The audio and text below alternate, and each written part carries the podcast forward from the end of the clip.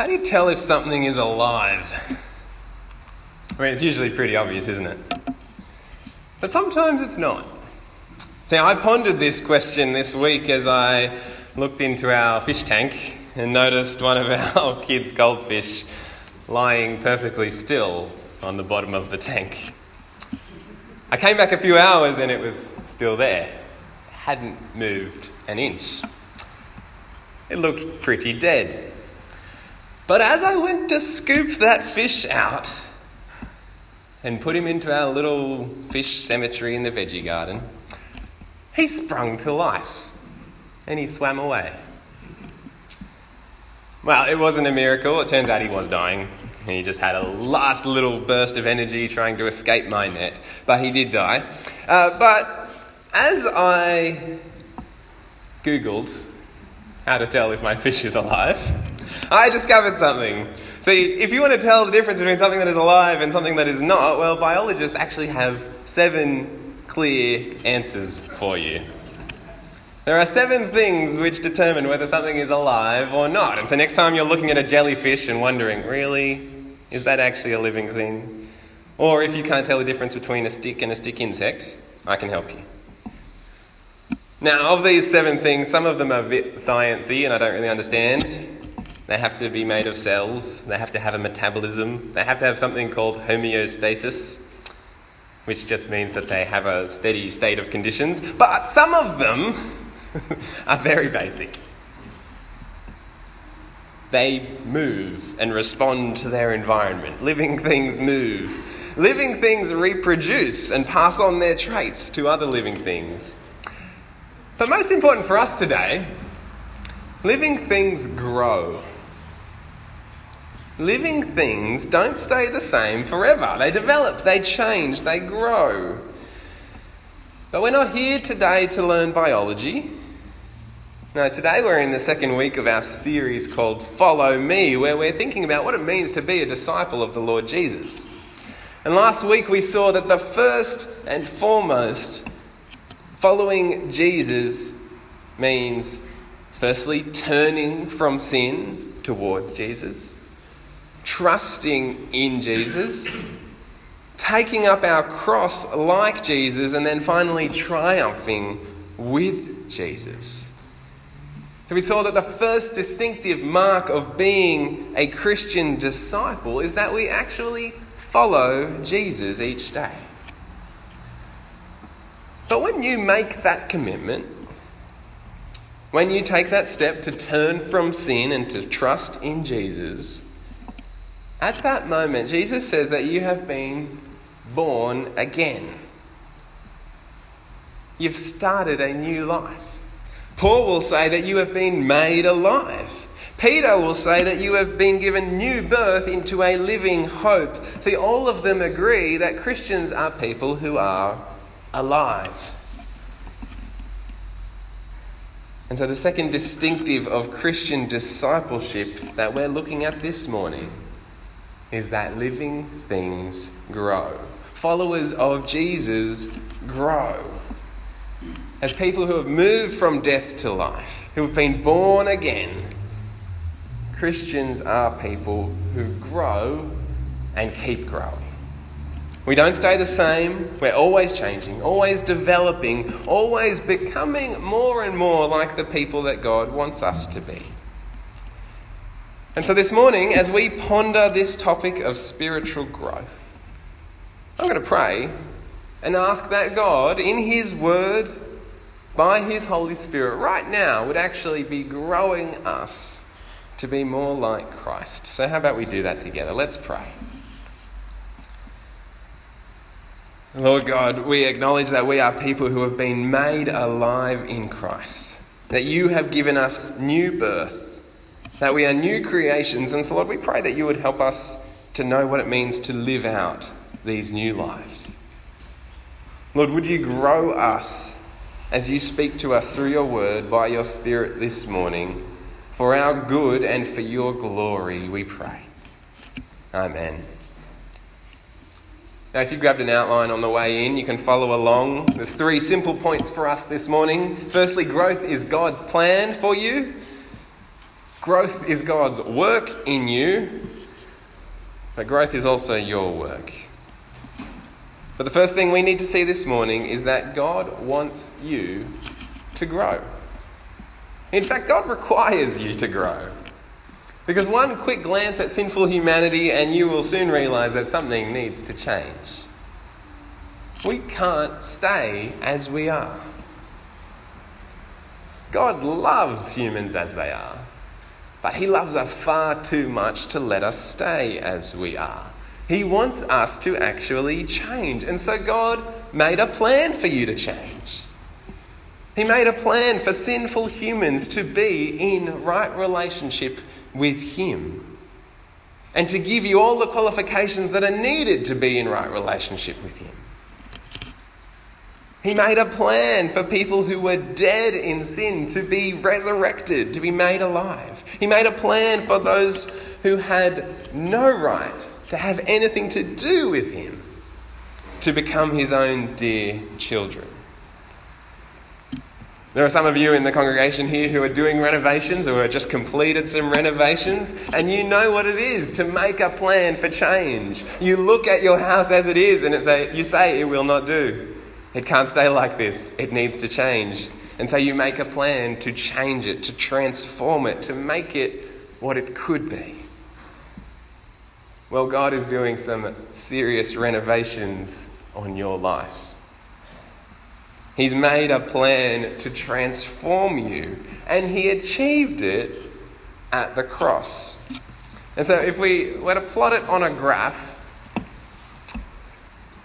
at the top we have righteousness, being right with God, being in right relationship with God and living rightly. And at the bottom we have unrighteousness, and that's where we are. We live down the bottom there. There is no one righteous, not even one. Every single human inhabits this space of unrighteousness. But then at the cross, at the point at which you repent of your sin and trust in Jesus for forgiveness, God does something truly amazing. He, he instantly changes you.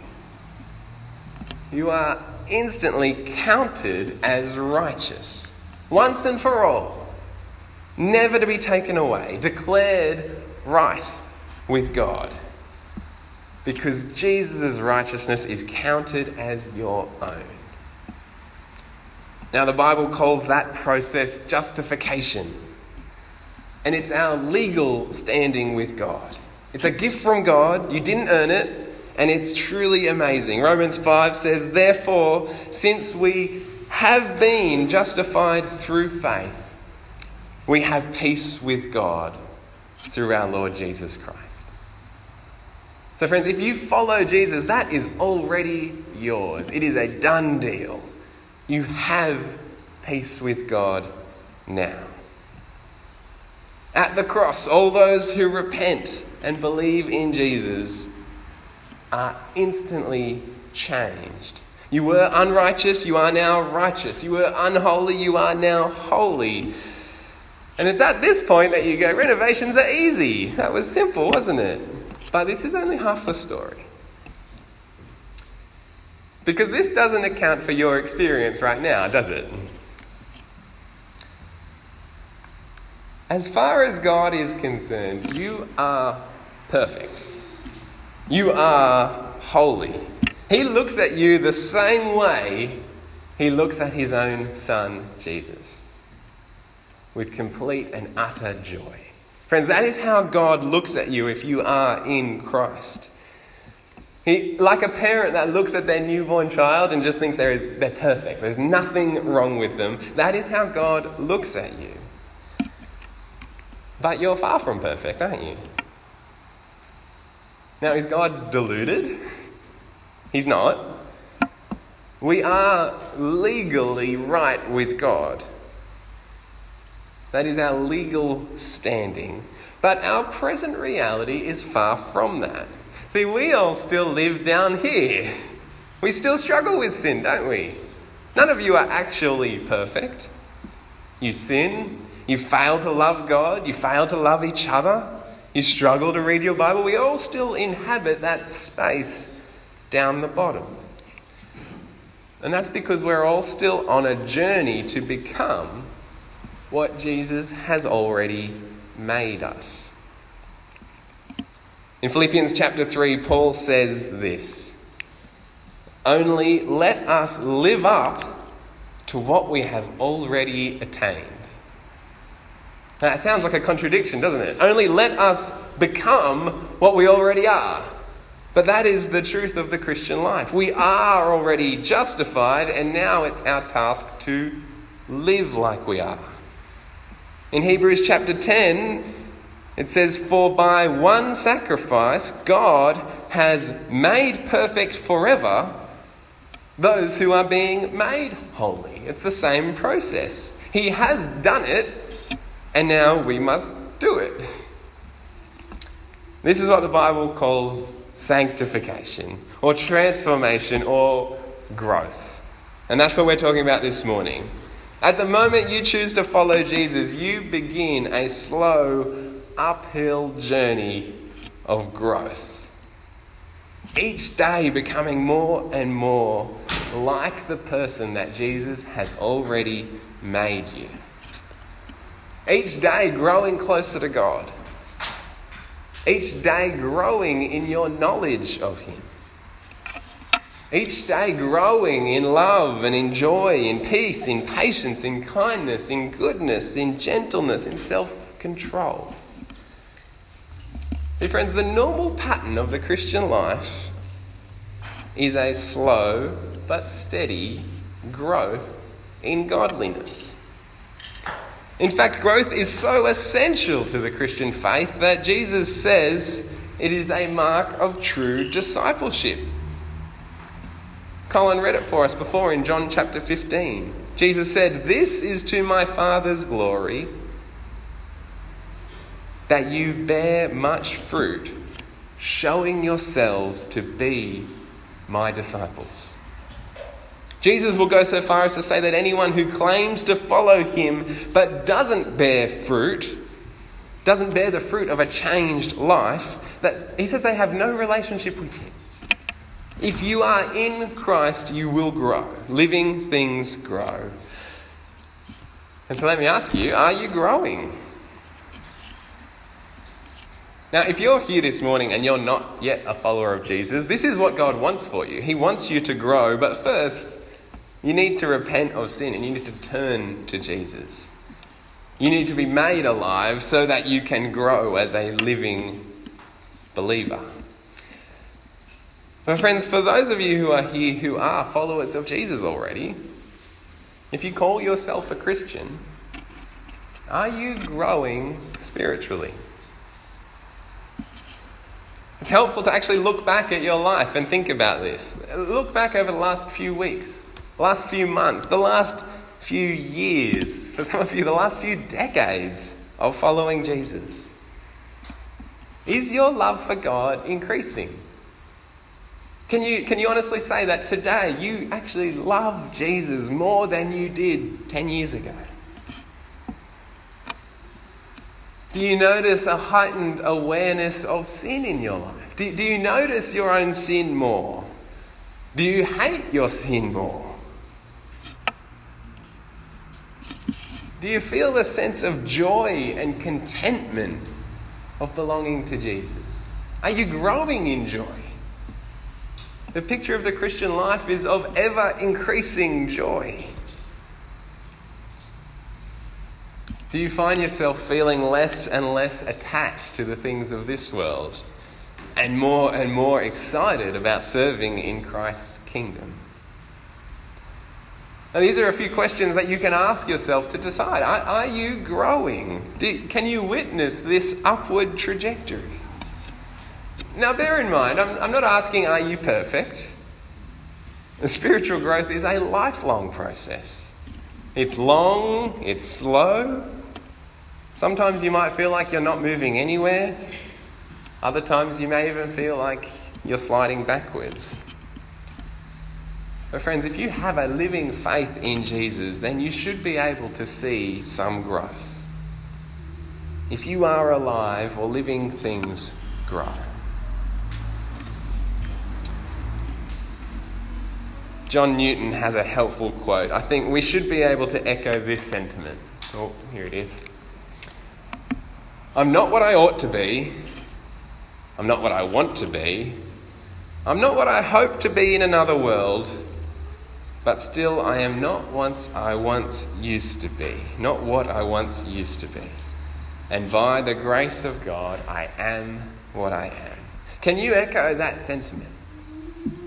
You don't need to be perfect yet. You don't need to be holy and righteous in perfect, you know, to a perfect standard yet. But are you growing? Are you not what you once used to be?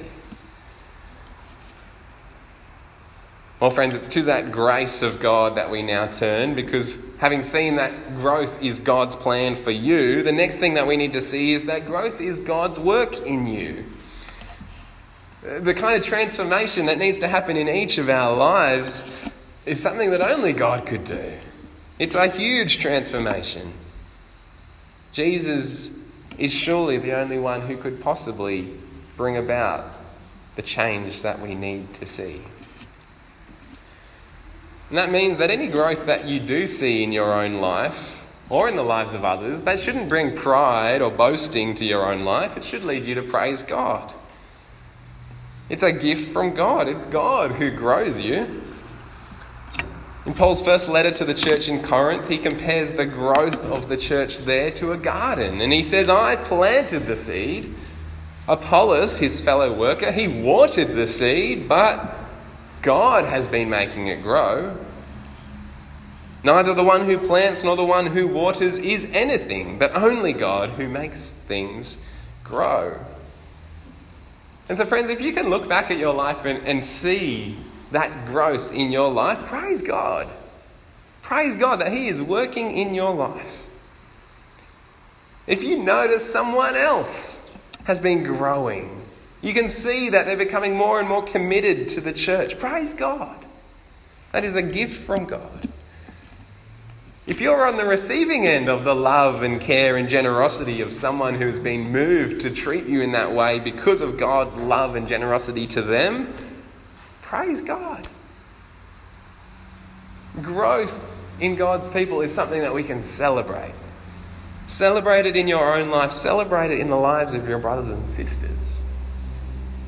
What a, what a pleasure, what a joy it is to see God working in his people, growing his disciples. But friends, he wants you to keep growing. And so in 2 Peter chapter 1, which Colin read, it says, His, that is God's divine power, has given us everything we need for a godly life. Everything you need to grow in knowledge in love, in character. God has given it to you. It's already yours. He is empowering your growth. He wants you to grow. He sent His Son to defeat the power of sin that held you captive. He gives you His own Spirit that works in you, that moves you to help live a godly life. From beginning to end, God is at work in you. But that doesn't mean that you don't need to do anything. Because it might seem paradoxical, but the God who promises to grow his children to be like Christ also instructs us to work out our own growth. It's only by God's grace that we're able to grow, but our efforts matter. And we need to hold those two things together. And that's why a few verses after Peter wrote that God's divine power has given us everything we need for a godly life. He says it's all grace. A few verses later, he instructs his readers to make every effort to grow in faith and knowledge and love. It's why Paul in Philippians 2 can instruct his readers to work out your salvation with fear and trembling, for it is God who works in you. You see, the two go hand in hand. God is at work in you, so get to work. God is powerful to grow his children, but he chooses to do it through your efforts. Now, we can rest assured that God is more committed to your growth than you are, but He wants you to play your part. Now, I've had many people in my life who have been more committed to my growth than I am. I'm sure some of you have too. Now, I had a piano tutor when I was younger who was more committed to me being a great pianist than I was. He, he would often tell me, You could be good, you could even be great. You just need to practice. He's like, I can help you, but you need to do your bit. I had a math teacher in high school who was more committed to me being a great mathematician than I was. He, he actually offered to come in early before school to teach advanced math that no one else did at school. He said, You could be good at math, you could be great at math, I will help you, but you need to want it. I had an engineering professor who, before I finished my bachelor's degree, said, I want you to come and do a PhD with me. See, all these people were more committed to my growth than I was. They all even were willing to sacrifice so that I could be great, but I didn't want what they were offering. I resisted their efforts. Now, some of you might be thinking, Phil, you've wasted your life. What are you doing? Maybe I have. It, it, might, it might sound like missed opportunities. But do you know what would be worse? I'll tell you what would be tragic. If the God of the universe did everything to make you great, to make you holy, to make you perfect, in right relationship with Him, everything. If He even sacrificed so that you could be the person, that you could live to that full potential. If He laid down before you everything that you needed for life and godliness, Everything you needed to change, everything you needed to grow, to become the person that God designed you to be. And instead of latching on to that glorious opportunity, you resisted it. You actively worked against that gift. Friends, that would be a tragedy. And yet, we so often do it, don't we?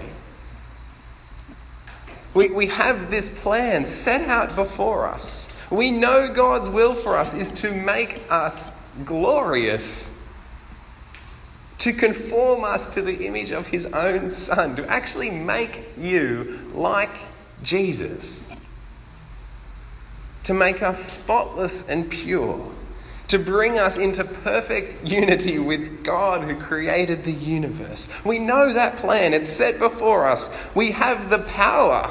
He gives us everything we need to change and to grow and yet we stubbornly refuse to change.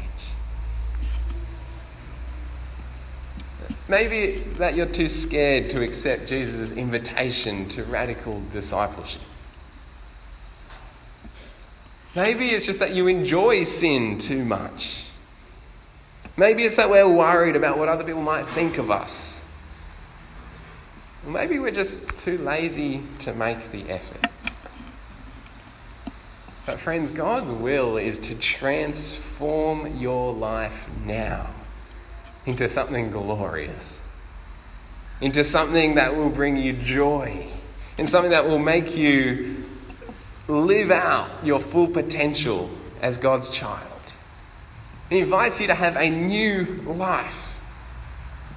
And, friends, to resist that would be such a tragedy. And so, friends, let me challenge you this morning to take steps to actually grow in your faith. God is at work in you. So let's get to work. Well, how do we do that? How do we grow? How do we become the people that God wants us to be? Well, we do it the same way that you lose weight through the tried and tested habits of regular diet and exercise. Friends, a healthy diet of spiritual nourishment from God's Word is what you need to grow. filling your mind with good things, reading good Christian books are things that will help you grow. Regular exercise of prayer and obedience to God's word, these are things that will help you grow. Surrounding yourself with cheerleaders who will urge you on to follow Jesus. You'll never picture everyone here as a cheerleader, will you? Uh, but that's what we need. We need to actually surround ourselves with people who will spur us on to love and good deeds. These are the things that God gives us to help us to grow. He gives us everything we need. He gives us His Spirit, but then He also gives us the tools, the resources, the means of our growth. This church is one of them. The Bible is one of them. The freedom that you have to pray to Him at any time, that is another one of them. So, friends, make use of these things. Train yourself in godliness. Actually, make an effort. There are so many tools and resources that God gives us to help us grow. But, friends, you know what we need most of all? The thing that will help you grow more than anything else. The thing that will help you grow in your knowledge, grow in your love, grow in your joy, grow in your godliness, grow in character. The thing that will help you grow to become more like Jesus is that if each day you renew your commitment to follow Jesus. The way to bear fruit, according to Jesus in John 15, is to remain in me. Staying in constant connection with Jesus. Keeping your eyes fixed upon Jesus. Cultivating a healthy obsession with Jesus, with his life and his teaching and his example. And starting each day with a renewed commitment to follow after Jesus to turn from sin, to trust in Him, to take up your cross, and to look forward in hope to when you will triumph with Him. Friends, this is how you will grow as a disciple of Jesus. Friends, living things grow. Are you growing? Let me finish with these words from Philippians 1. This is my prayer that your love may abound more and more in knowledge and depth of insight. Friends, that's my prayer to you. That's my prayer for myself. How about we pray together? Oh, Lord God, we rejoice that you have given us new life in your Son, that we have new birth into a living hope, that we've been made alive when we were once dead. Lord, please help us to live out these new lives that you give us. Lord, would you help us not to be content with what we are now, but help us to strive to grow in our love for you, in our knowledge of your Son. Help us to strive to grow in our Christian character, that we might actually look more and more like the righteous and holy people that you have made us in Christ. Lord, keep us from being satisfied with a job half finished. Lord, help us cling to you each day so that we might grow.